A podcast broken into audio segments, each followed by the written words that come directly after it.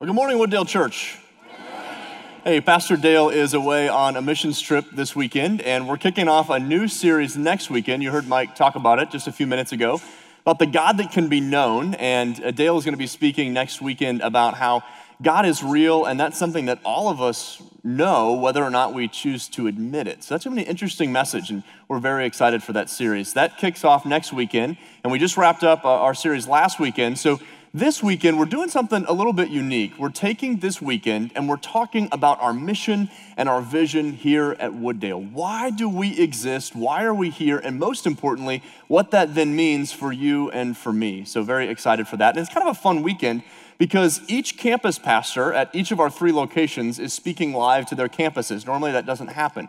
So Pastor Trent is speaking live to Loring Park, Pastor Brad to Edina, and uh, you all are here with me. So uh, we're excited for, uh, excited for that. But um, I, I want to begin this morning by talking about final words.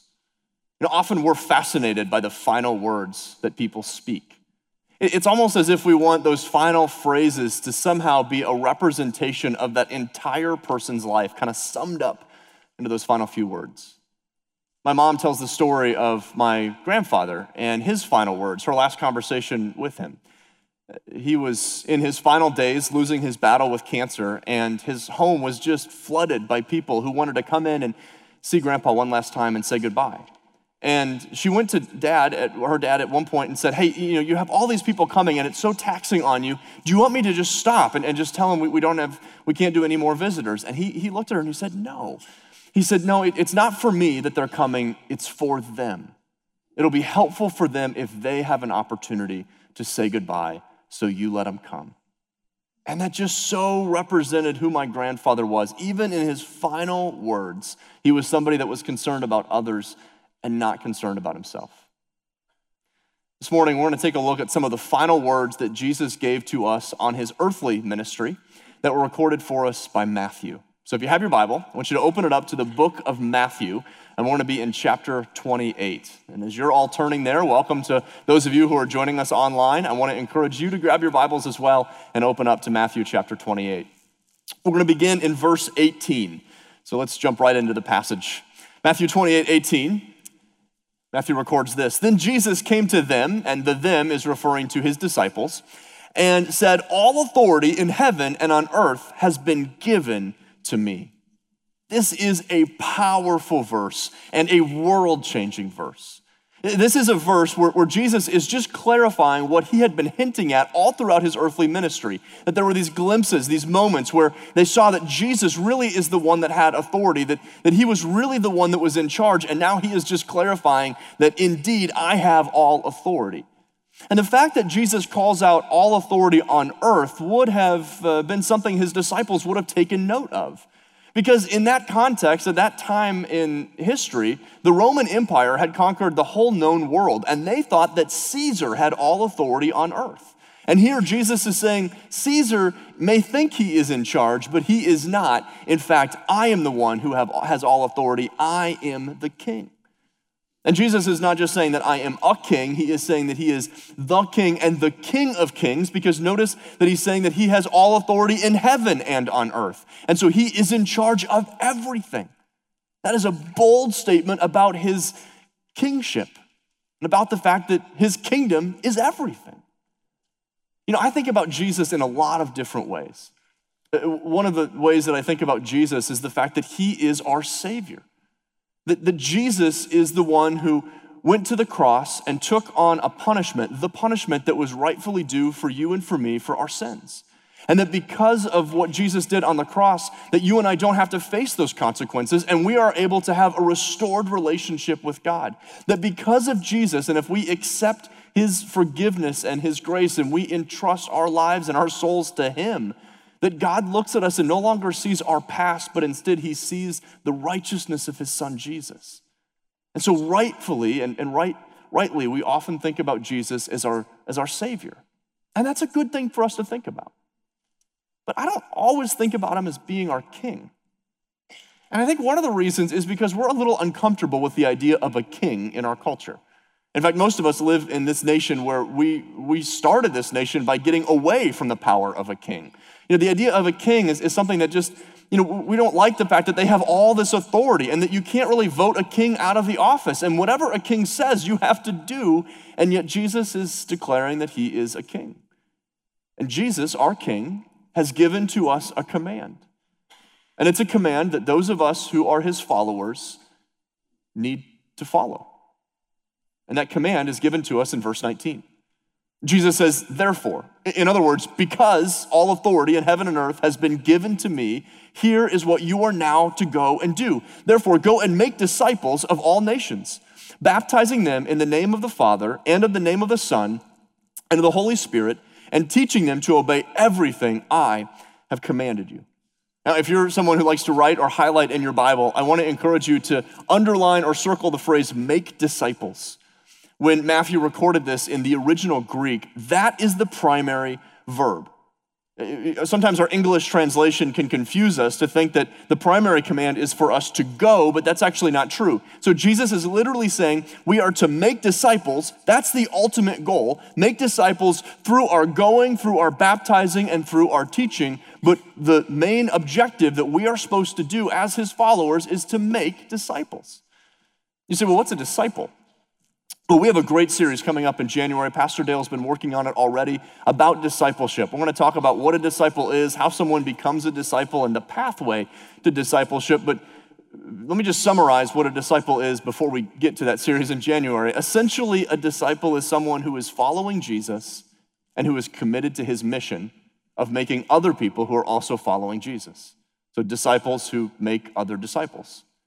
That's it. That, that, that's essentially what a disciple is. And so you and I are called to make other followers of Jesus. And so the question is our king has called us to do this. And someday our king is going to call us to account for how well we have done making other followers of him. So, how are you doing making other followers of Jesus?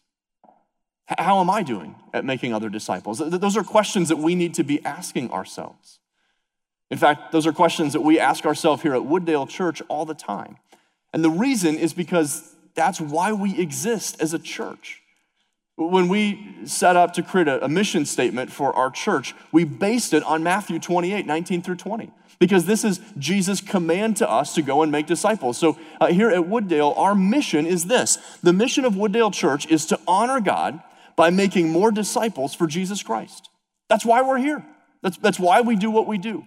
And so if you ever wonder at times, like, why, why is the church doing that? Or why did they start that program? Or why did they change that program? Or why did they stop that program? Or, you know, why did they bring this person here? Why did they do that? It's all done to try to make more disciples for Jesus. And we think that's a more effective way for us to do it. And so that's why we do what we do here at the church.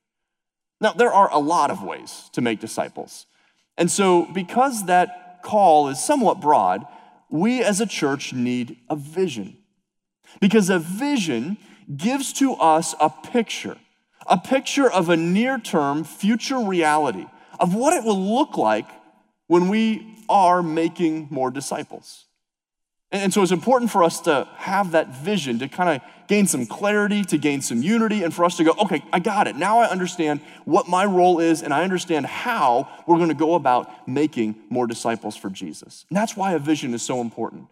So this morning, I, I want to spend just a few minutes talking about the specific vision that we believe God has given to us here at Wooddale and what our role in that process is. But before we do that, I just need to spend a minute talking with you about why it is so important for us to focus on a vision, why we need to have a vision as a church.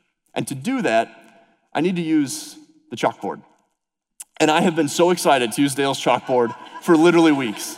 So uh, this is like the big moment. And um, I'm going to draw something that actually Dale drew for us a few years ago. So for those of you that have been a part of Wooddale for a few years, this may look familiar to you, but it's a great reminder uh, of, of why vision is so important. And if you've joined us relatively recently, within the last few years, then uh, this will be brand new information for you. And I want to encourage you, write it down with me because it, it'll just start to make a lot more sense about why we do what we do here at the church, and then specifically what your role gets to be as part of that.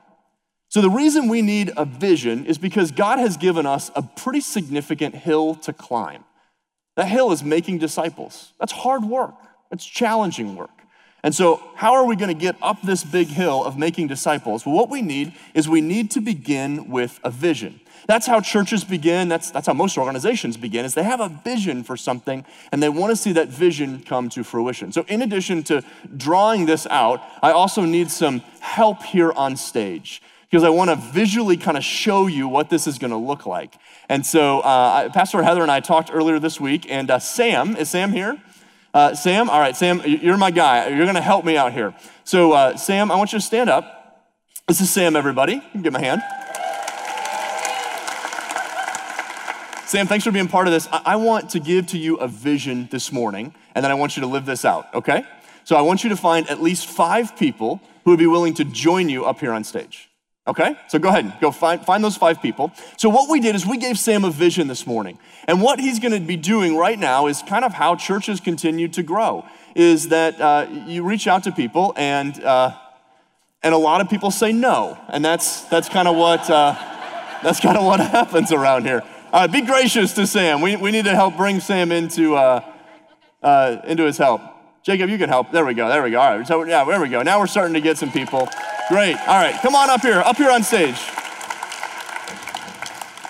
And see, eventually, what happens when we have a church, uh, all the way over, uh, folks, I'm gonna have you guys right over here. Right over here is, is where I'd love you to be, just right in this spot right here. And so we started with this vision, and what Sam did uh, very effectively is he started building relationships with folks, and uh, you guys can just stand right over there. And we started we started adding to those relationships, and that's kind of what happens is we start gaining energy, gaining momentum. People are are invited in relationally to be part of the vision. But Sam, uh, we need to get a little more organized here. So uh, it's time for some programming because that's kind of the next step on our hill. Uh, so can you kind of get everybody in a big circle? Is that, is that possible? Can you do that? So that's what we do. We have our vision, we have relationships, and then we start adding programming to it. All right, so we start adding programming. Oh, but you know what? We need to manage this thing. It's not enough just to do some programs. Now we have to make sure that everybody's communicated with, that we're taking care of one another, that we, we kind of know what's going on around the place. So, uh, Sam, what I'm going to have you do is everybody's going to get just a little bit closer. And can you just put your arms around each other like a big huddle? You're going to stay that way for a while. So get cozy. All right, great. All right, so that, there we go. So, um, so that's it. So we have our vision, we have relationships, we have programming, and now we start to manage it. And it happened. The vision that we gave to Sam came to be. And we're, we've seen it lived out here on stage. And this moment right here, or right here, is oftentimes the most dangerous place for a church to be. And here's why is because we all have a tendency when we climb a hill to slow down before we actually get to the top. I'm a runner. And when people are running up a hill, it is hard work to run up a hill. And you're anticipating kind of being done running up this hill. And so oftentimes runners will, will think psychologically that they're at the top of the hill before they're actually physically there. And so they'll slow down their cadence or they'll break their rhythm in anticipation of being up over the top of the hill. But when they do that, they actually lose their momentum. And so in high school, our cross country coach gave us a coaching tip to avoid that from happening. It's called 10 over the top. That once you mentally think you're at the top of the hill, you need to take 10 additional strides up over the top of the hill to maintain your momentum. It is excruciating. It's like the last thing you want to do when you think you're up on a hill is take 10 more strides over, but it works. And it helps to maintain your momentum so you don't fall victim to what can happen if you slow down. Because, see, once the, once the church starts to slow down over the top of the hill, what ends up happening is that we have a fall off. And when we have a fall off, is the first thing is that we lose sight of our vision. We forgot kind of what we were supposed to do in the first place. And so we still have strong relationships, we still have great programming, and we're still managing everything like we once were, but we've lost sight of the vision. The challenge is, is most churches and this is true for other organizations too, they don't even realize when this is happening because everything they experience is still the same the relationships, the program, and all the management that goes along with it. But what they don't realize is they've lost the vision. And when you start noticing it, it's because it's already, you've already lost your momentum. See, we lost sight of our vision. And the next thing that we start to drop or starts to drop off is our programming. And that's because new people aren't coming. Now, we still have the strength of relationships and we're still managing everything the way we once did, but the programs aren't growing Did you remember the original vision that I gave to Sam just a few minutes ago? I said at least five people, but I didn't say it was limited to only that. And we didn't tell them that once they got up here, they couldn't bring any more. The vision was to bring people up on stage. And, and, and what happened is what is typical within a church is that we kind of huddle up and we stay there. And then here's what happens next. Because the programming has started to fall apart, we've lost sight of our vision. The programming has started to get a little bit weak. And now our relationships start to get fractured because we're kind of wondering, like, this doesn't feel like it once did. It, it's not as exciting as it once was. And right about now, this group is going, is he ever going to let us get off stage? Right? Like, why are we here? But here's the thing is because it's an organization, most churches continue to manage it just like it once was. Some of you are like, now I understand why work is so frustrating, right? Because we have bureaucracies that tend to just keep going. And once this happens, especially to a church, it's not long before the church ends up not being able to make it. And as an organization or as a church, we end up having to close. Why? Because we lost sight of our vision. You say, well, how did they lose sight of their vision? Take a look at the circle over here. Where's their focus? It's inward. It's all about them.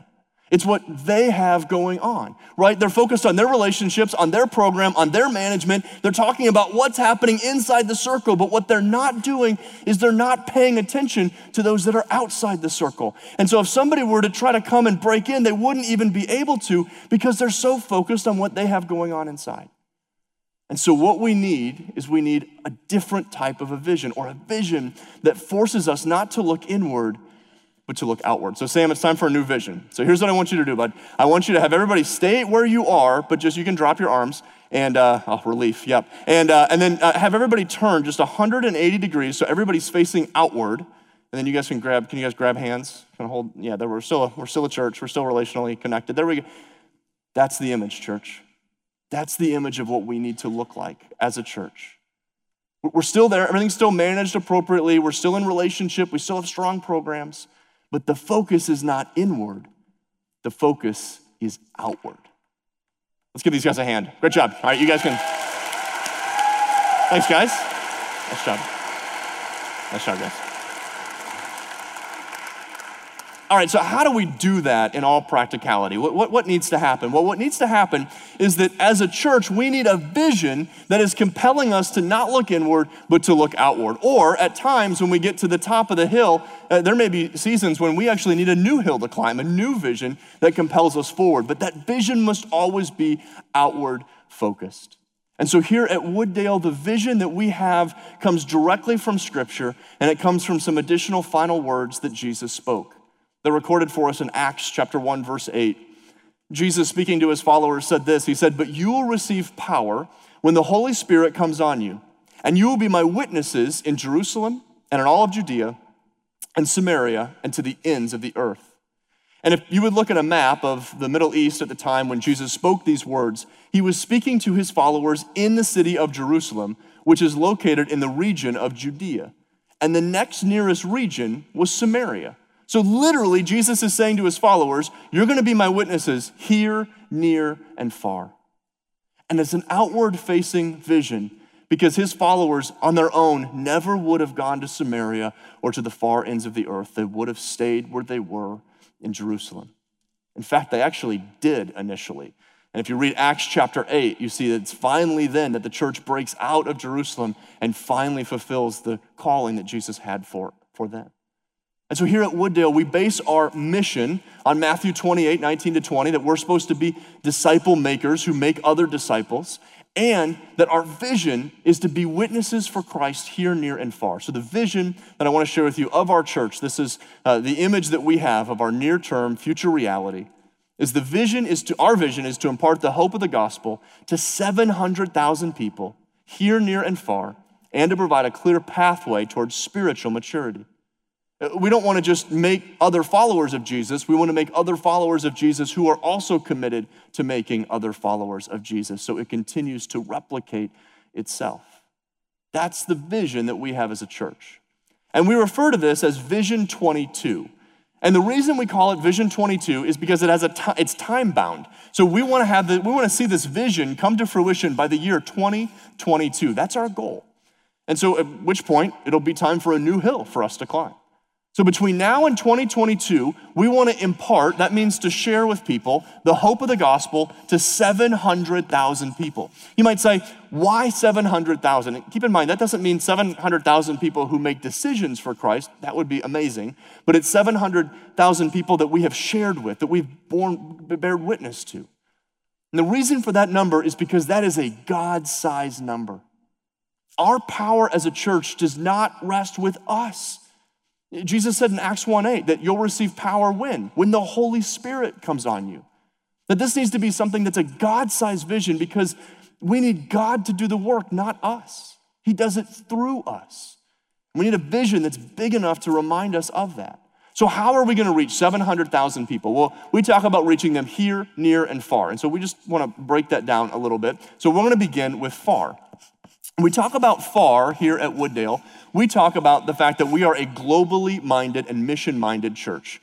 We have literally over 80 different global partners around the world with whom we partner, as well as an organization that helps us do some intentional church planting. And together with all of those international resources that we have, our goal is to plant by the year 2022 somewhere between 4,000 and 6,000 new churches around the world. Now, we plant a church. Don't, don't think about a place like this with a building and a steeple and, and things like that. Oftentimes, these churches meet in people's homes. That's especially true in, in regions like Southeast Asia. Just a handful of believers who are gathering together, but they are intentionally there to support one another, and they are a church, the very true sense, the fashion. Now, we're only a couple years into this vision. We're about two and a half years in. And so we still have a lot more work to do, but I'm excited to report to you this morning that as of now, currently, we've already planted, since this work has begun, over 2,800 churches. Isn't that amazing what God is doing? It's incredible. And so when you give to uh, the church, you know, 20% of our budget uh, goes to our worldwide efforts. And when you go on a short term mission trip or you support someone to go on a short term mission trip, you are helping to make a difference to the far ends of the earth. Then we talk about our near strategy. And when we talk about near, what we mean is our multi site efforts. So we are one church that meets in multiple locations. So we are here at the Eden Prairie campus. And then in 2008, we launched a campus in Edina. And then we, just a few years ago, launched a campus in Loring Park in the historic Music Box Theater right downtown Minneapolis. And the reason that we have these multiple locations, and the reason we're going to continue, and we pray that God will continue to allow us to have more locations around the Twin Cities, is we have this belief the local church should be local. And we are able to do ministry most effectively in Loring Park and in Edina because we have a physical presence there. And we're reaching people and we're speaking into community needs that we would not have an opportunity to do so unless we had a physical presence in those communities and in those locations. And so we are praying that God will continue to allow us to do that. And we get to do outreach like what's happening through the We Are For initiative, like, like what we're doing after services this morning, where we're packing bags for homeless veterans. Mike mentioned that in the welcome just a few minutes ago. It's an opportunity for us at our local campuses to let our community know that we are for them, and most importantly, to let them know that God is for them. And we do that through those local outreach. And then we have the here aspect of it. And we talk about here, that means what happens at each campus location. And for here at Eden Prairie, that's one of the reasons that we've made some renovations around this building. That's why we created Lydia's Coffee House over there. It's not just so we can enjoy a great cup of coffee, and it has now become a personal line item on my budget, uh, by the way. But uh, the, the reason that we have created Lydia's Coffee House was to create a space for all of us to invite others to come in and enjoy community. It's an opportunity for us to invite people who would maybe never otherwise come into the church. And it's a great opportunity for us to strike up conversations about faith. It's one of the reasons we updated our student ministry wing and our children's ministry wing is because we believe this building should be a tool, a tool for us to be used to invite people to come so that they can hear about the hope that is found in Jesus. That's why we make some of the updates and the renovations we do. But the here strategy also has a personal element for you and for me as well. And it's something that we call adopt seven. Adopt Seven is the concept that each of us come into contact with people throughout the course of our day who may not know about the hope that can be found in Jesus. And so we want to live intentional lives. And so it's an opportunity for us to pick seven of them. Maybe they're people we go to school with, maybe it's people that uh, are in our neighborhood, it may be people that uh, we work with, or it may be somebody we don't even know their name. Maybe they just pour us coffee at a coffee shop or they're a server at a restaurant. But we are doing three things specifically for these seven people that we're naming that we are going to pray for them on a regular basis, that we're going to look for opportunities to serve them, and that when God provides the opportunity, we will be able to share with them the hope that comes from Jesus and what God has done in our lives. And, church, through these three efforts, through each of us adopting seven people and committing to praying for them and serving them and sharing with them, and, uh, and opportunities for our ministries at our various campus locations, and every time that we have a program where we share the gospel, uh, whether it's through one of our events or one of our different program ministries that happen at one of our different various site locations, or through the work of our international partners who are planting all these churches. Every time we have a gospel sharing event, or even when you tell us personal stories of what you've done, we track that, we record it, we hear from you. And to date, we've been trying to keep up with how we're doing on our vision. Again, we still have a long way to go to 700,000, but we're two and a half years in and we're already ahead of schedule. To date, we have shared the gospel across all of our campus locations with over 290,000 people. Church, isn't that amazing?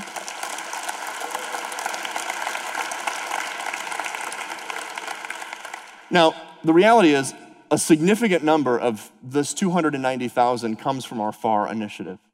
And that kind of makes sense, and that's to be expected because we're often sharing the gospel in those regions in a place where less than 1% of the population has ever even heard the name Jesus. And so the gospel is spreading rapidly in those places. But it does mean that we still have some work to do here for us at our campus here at Eden Prairie. And in particular, I want to give to you four ways that you can help to be part of our vision here at Wooddale Church. So, in your service handout you received when you walked in, uh, there's a little card that says, I'm all in. And on it, there are four different ways that you can help to partner with us and to be part of our vision. I want to encourage you to take this out. And as we're going through this, if God is inspiring you or leading you, I want to encourage you to start filling it out and you'll have an opportunity to let us know that you are all in to be part of our vision here at the church. The first way that you can help to be part of our vision is simply to pray for the vision. Now, that's something that you can do on your own, and I would encourage you, please do that. Please be in prayer for this vision. But there's also an opportunity for you to join our prayer team. We have a team that meets on Tuesday evenings here at the church, and they pray for the vision and for our church and for what we're doing in our communities. And if you would like to be part of that team, we would love to have you join us. The second way that you can help to support our vision is to support Vision 22. Now, many of you have given sacrificially and you have given financially to help make Vision 22 a reality. And for those of you who have joined in on that, uh, please hear me say thank you. We're grateful for what you have done, and it is making an eternal difference and an eternal impact. But I know some of you may not have been able to join in on Vision 22 when we first introduced it a few years ago, or, or maybe you've joined us since and you would like to get in on the action. And if so, uh, then I want to let you know just check that box uh, on, on your response card. We'll be in touch about how you can become a supporter of our vision and our ministries here at the church. The third way is that you can serve on a ministry team. This is a great first step if you're not sure where to begin, is to jump in on a ministry team. In fact, we have great ministry teams in our children's ministry, our student ministry. You saw Mike here just a little bit ago. He's relaunching our senior high program and great opportunities for you to engage there. And there is opportunities for you to be part of our tech team that kind of helps to make that a reality, or uh, opportunities for you to be part of our connections team. Now, let me tell you a little bit about our connections team. I, I have this belief about the church. And my belief about the church is that when someone comes into our gatherings, they don't experience something, they experience someone. And that someone is Jesus himself. And that means that our campuses, when somebody walks in, need to feel different than any other place they go in their life. That this should be the most welcoming place in the Twin Cities. And we can help to create that environment through our connections team. And we have a team that does a great job here at Eden Prairie, but we have a very specific need at this campus, and that is in our parking lot. I don't know if you know this or not, but there are eight different ways to get into this building. Eight different ways to get in the building. If you come for the first time, it is overwhelming. You don't even know where to park. And so, by having a dedicated area for first time visitors to park, is a great way for us to begin a proper welcoming experience for people right before they even enter our doors. And so, if you want to be part of a team that helps to create that, that, that's intentional about creating a guest experience out in our parking lot so that this can be the most welcoming place in the Twin Cities, then just let us know. You can check that box and you can be part of the team that's going to create that environment. Now, that, that also means for the rest of us that that might mean giving up a preferred parking spot for uh, a guest, and that might mean that we have to walk uh, a few feet further to get into the building. And I know that's an inconvenience for some of us. But let me remind us that our King has called us to make disciples. And if one of the ways we can do that is by helping to create a more friendly environment for people that join us for the first time, I think that's the least that we can do. The fourth and the final way that you can help to be part of our vision is to simply invite others. You know, we're going to be praying for these seven people that are on our Adopt Seven list, but I want to encourage you uh, to take it one step farther and sometime in the next three months, so between now and Christmas, to just invite one of those people to join us for services here at Wooddale Church. And when you do, don't just sneak in and sneak out. Bring them to one of our Welcome Center locations so we can properly welcome them here at the church. It's a great way for us to know that you're helping to live that vision out, and then we get a chance to engage with those uh, folks directly as well. And here's the reason that we do that is that we never know who is just one invitation away from life change. We have a great ministry here at the church called Celebrate Recovery. It's for anybody with hurts, habits, and hangups. So that means all of us. And Brenda was invited to join Celebrate Recovery, just to come check it out. And that simple invitation made all the difference in her life. Please watch her story. My struggles began really after my first divorce. With the shame of going through divorce, I did not believe that God or anyone would want me involved in a church. I felt who's going to love me, who's going to forgive me, and especially why would God even want somebody like me? So I fell into the arms of someone else. I was so depressed and so anxious and wanted to commit suicide. It was as if I was completely dead. I mean, there was not even a glimmer or a smile or an emotion that could have been pulled out of me. While I was still in my second marriage, I had the opportunity to be a host in a restaurant. And I was especially fond of Bruce and his son, they would come in and, you know, I'd ask what's new and Bruce would talk about this new ministry that he was involved in, Celebrate Recovery at Wooddale Church. And again, I didn't know what I was really seeking, but this just resonated with my heart and my soul. I walked in, they were so non judgmental and they didn't even know my story. The Holy Spirit was just like coming through all of them. What I learned is that we can all be forgiven and that God's grace is good enough and that I'm good enough. I saw in the bulletin that they were going to do adult baptism. I signed up right away. It was then, and right then and there, that I turned my life 100% over to Jesus Christ. I became white as wool. There was no more shame. There was no more hiding. Broke free of the chains that were binding me. There was so much love in my heart and wanting others to receive what I had received. I wanted to just greet people. I wanted to be at the information table. I was just on fire for the Lord. Everyone can put on a good face like I did, and in reality, they are as broken as I was. Without Bruce's invitation, I would have been in a, in a spiral, in a downward spin. But now, I love the Lord with my heart and my soul, and my spirit is just alive again.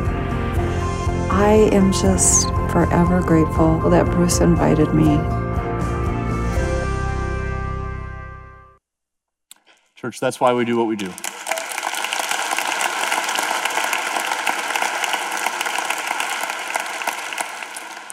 if you're sitting here this morning and you're thinking, I want to be part of the vision, but I just, I don't, I don't know. Like Kyle, it's not my style to invite people. That's just not who I am. Or, you know, we're just not in a place where we want to support anything right now. Or, or, I, don't, I don't know if I have the time to be part of a team. I, I, just, I just don't know if I can do this. I just, I want to encourage you with the final words that Jesus spoke. So I, I, never finished verse 20 of Matthew chapter 28. After Jesus told us that all authority in heaven and earth had been given to him, and after he then called us to go and make disciples, to baptize others in his name, and then to teach them everything that he had taught us, he then said this And surely I am with you always, to the very end of the age. See, we serve a king that doesn't just call us to go do his bidding and then sit back and idly watch as we try. Our king goes with us in this work. In fact, the reason that Jesus calls us, the reason that Jesus asks us, invites us to, to do this with him, isn't because he needs us, he doesn't. Jesus invites us to be part of it because that's where he is. And he longs for us to be in his presence. That's why Jesus invites you to join him on mission. So I want to remind us that when we choose to be in on the mission and the vision that Jesus has given to us, our great King, our King doesn't just call us, our King is among us in that work. Would you please stand as we pray and then respond to God's call? Father God, we are so grateful for this incredible call and vision and challenge that you have given to us. Lord, I pray that we here at Wooddale, at all of our campus locations, Lord, would be unified by you and by your Spirit to what you have called us to do. Lord, that we would remember and recognize that, Lord, it, it's not because of us and it's, it's not for us that we do this, but Lord, it is for you and because of you. And so, Father, might we remember that when we go about your work, sharing the hope that comes from you and you alone, that you, our great King, are among us in that effort. Lord, thank you for that amazing promise. And it's in your name we pray. Amen.